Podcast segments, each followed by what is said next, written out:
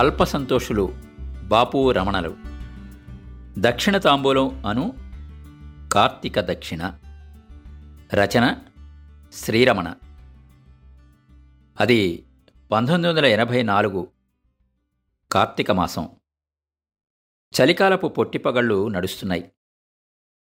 గోదావరి జిల్లా ఆత్రేయపురం ర్యాలీ లాకుల దగ్గర షూటింగ్ జరుగుతోంది. సినిమా కాదు, పిల్లల వీడియో పాఠాలు.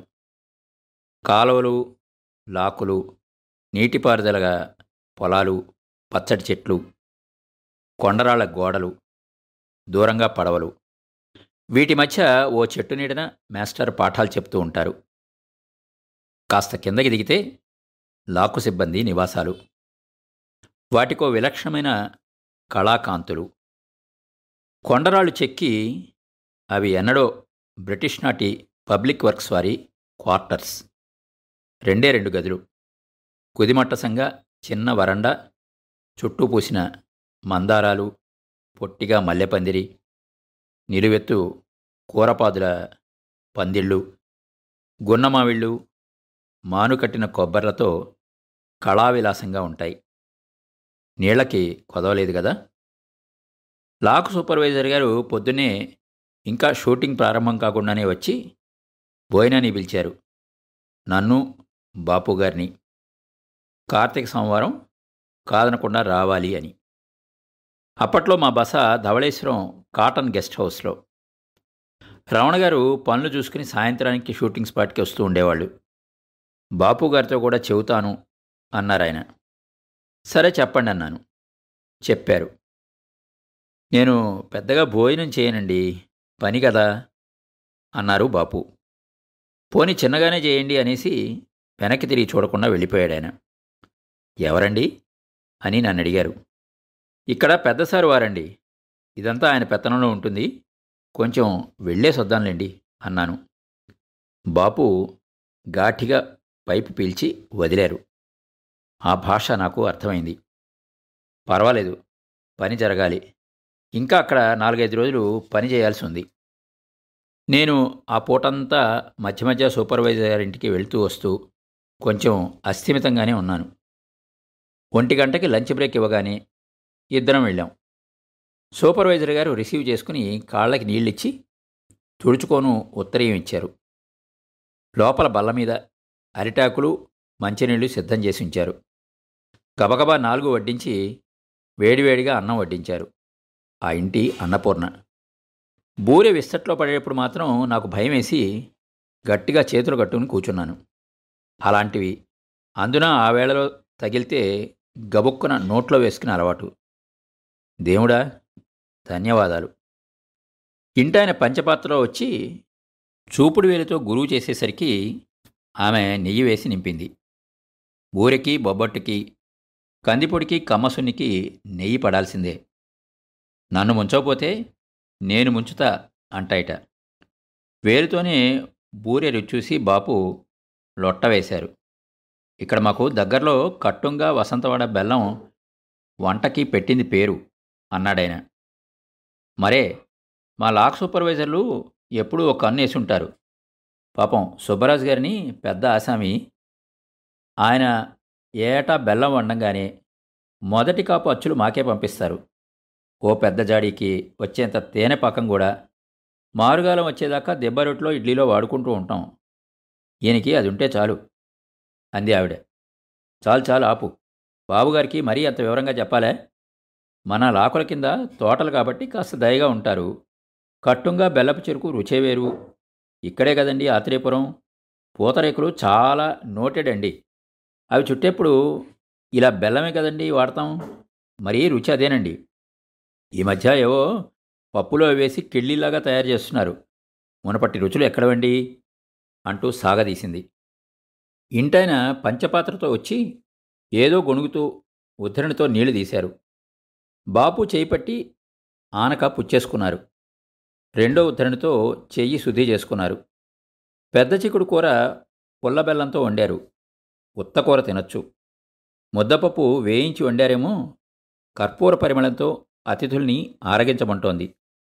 కార్తీకం కనుక నేతి బీరకాయ పచ్చడి అచ్చుపెచ్చుగా నూరి వడ్డించారు. మంచి గుమ్మడి ముక్కల పులుసు అభికరించారు. మారువడ్డల సంగతి మాకే వదిలేసి ఆధారులు బల్ల మీద పెట్టారు.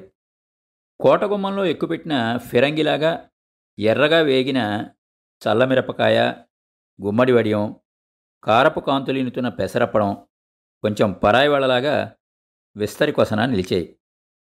కొత్తవాళ్ళు బాపు భోజనం చూస్తే నివ్వెరపోతారు. ఒక ముద్ద అన్నం పప్పుతో, అరముద్ద కూరతో, పావు పచ్చడిలో, అంతా కలిపి ఒక పిడికెడు, అంతే. ఉత్త పెరుగులో అవి ఇవి నంచుకోవడం రివాజు. తినే మధ్యలో ఇది బాగుందండి, అది బాగుందండి అనడం అలవాట్లేదు. అలా అంటే మళ్ళీ వడ్డించి ఇబ్బంది పెట్టేస్తారట. అప్పటికే చాలా తాపీగా తింటే 5-6 నిమిషాల్లో పెరుగులోకి వచ్చేశారు. నేను నా పరిమాణాలతో బాపుగారితో పరుగులు పెడుతున్నాను. మా పందిరి చిక్కుడుకాయలేనండి అంది ఇంటావిడ దూరం నుంచి. దేవుడిదే వల్ల కూరగాయ, పాలు, పండు లోటు లేదండి, బాధ్యతలేం లేవునండి.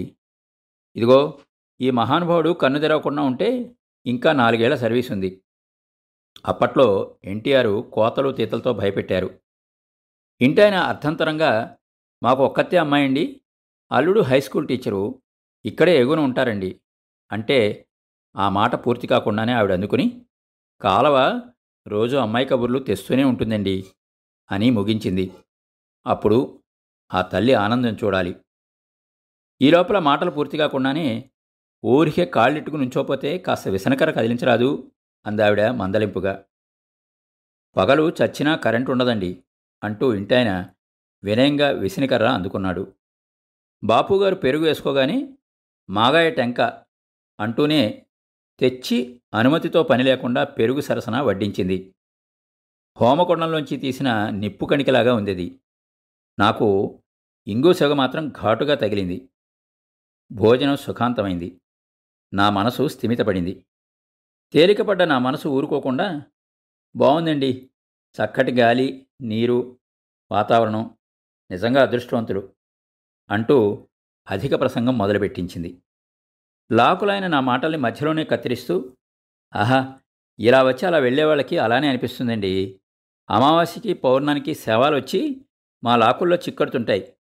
ఇక పొద్దున్నే గుమ్మంలో శవ పంచాయతీలు, పొయ్యి వెలిగించడానికే లేదు, పైగా ఎఫ్ఐఆర్లో తొలి సాక్ష్యం మేమే ఇచ్చి చావాలి అని మొదలెట్టాడు.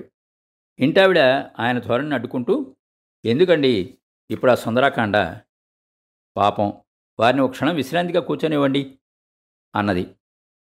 బాపుగారు అప్పటికే 3 సార్లు బయలుదేరారు. ఇంటాయన వెంటనే నవ్వుమోహం తెచ్చుకుని ఇంటావిడ అందించిన తాంబూలం బాపుగారి చేతిలో పెట్టి పాదాలకు నమస్కరించాడు.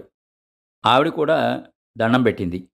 బాపుగారు అయ్యయ్యో అని మొహమాట పడుతూ ఉంటే, కార్తీక మాసంలో, పైగా సోమవారం, బ్రహ్మరుద్రులా మీరొచ్చారు అన్నాడాయన వీడ్కోలుగా. ఇలాంటప్పుడు రావణగారైతే అన్నదాత సుఖీభవ అంటారన్నమాటండి. నమస్కారం అండి అనేసి బయలుదేరారు బాపు. మేమిద్దరం లొకేషన్ వైపు నడిచాం. దారి మార్గంలో తన తాంబూలం నా చేతికిచ్చారు. 4 ఆకులు, 2 వక్కలు, 1 రూపాయి బిళ్ళ. నా తాంబూలం విప్పి చూసుకున్నాను. 2 ఆకులు, 1 వక్క, పావలా కాసు. మీలో 4వ వంతు అన్నాను. నా రూపాయి కూడా మీదే అన్నారు.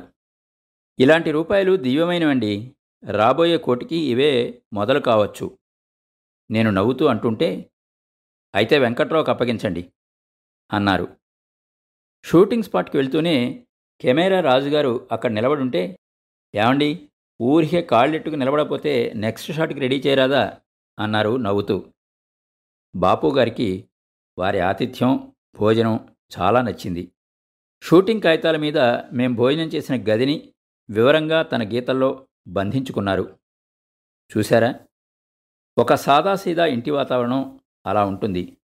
మనం భోజనం చేసింది డైనింగ్ టేబుల్ కాదు, ఆఫీస్ మేజా బల్ల.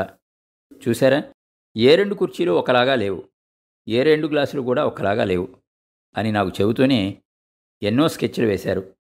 కిటికీలో మూలగా మడిచిపెట్టిన గొడుగు, చిరక్కొయ్యకి కుర్చీలు పెట్టిన పట్టుబట్ట మేకుకు వేలాడుతూ, కొంచెం నలిగిన సైకిల్ మీద పాత బట్టలు, పక్క బట్టలు, అది కంచెరగాడిదలాగా మోస్తూ ఓ పక్కనుండడం, దాని పక్కన నిలబెట్టిన నవారు మంచం, వీటిపైన వెదురుగడతో వేలాడే దండెము, గోడలకి రకరకాల సైజుల్లో ఫోటోలు, ఆగిపోయి బూజోడుతున్న గోడ గడియారం, రంగులు వెలిసిన రవివర్మ లక్ష్మీదేవి బొమ్మ. బాపుగారు లాక్ సూపర్వైజర్ గారి మాటలు తలుచుకున్నారు. మేము ఉపవాసము, కార్తీక సోమవారము, పైగా మా అదృష్టం బాగుండి మీరిద్దరూ మా గడపకి నడిచొచ్చారు, మీకు చేతులు తడిపే భాగ్యం కలిగింది అన్న ఆయన మాటల్ని చిన్నగా నవ్వుతూ అన్నారు. ఆపోసన వేసుకున్నాం కానివ్వండి, జంజమే లేదు మనకి. నేను మనసులో అనుకున్నాను, జగమెరిగిన వాడివి నీకెందుకయ్యా. మరి విన్నారు కదా, ఇది ఇవాల్టి ఎపిసోడ్. మళ్ళా వచ్చే వారంలో కలుసుకుందాం. మా షో మీకు నచ్చినట్టయితే యాపిల్ పాడ్కాస్ట్, గూగుల్ పాడ్కాస్ట్ మరియు స్పాటిఫైలో కానీ సబ్స్క్రైబ్ చేసి నోటిఫికేషన్ ఆన్ చేసుకోండి. నెక్స్ట్ ఎపిసోడ్ రిలీజ్ అయినప్పుడు మీకు అప్డేట్ వస్తుంది. నేను మీ కొప్పర్తి రాంబాబు, విజయవాడ నుండి.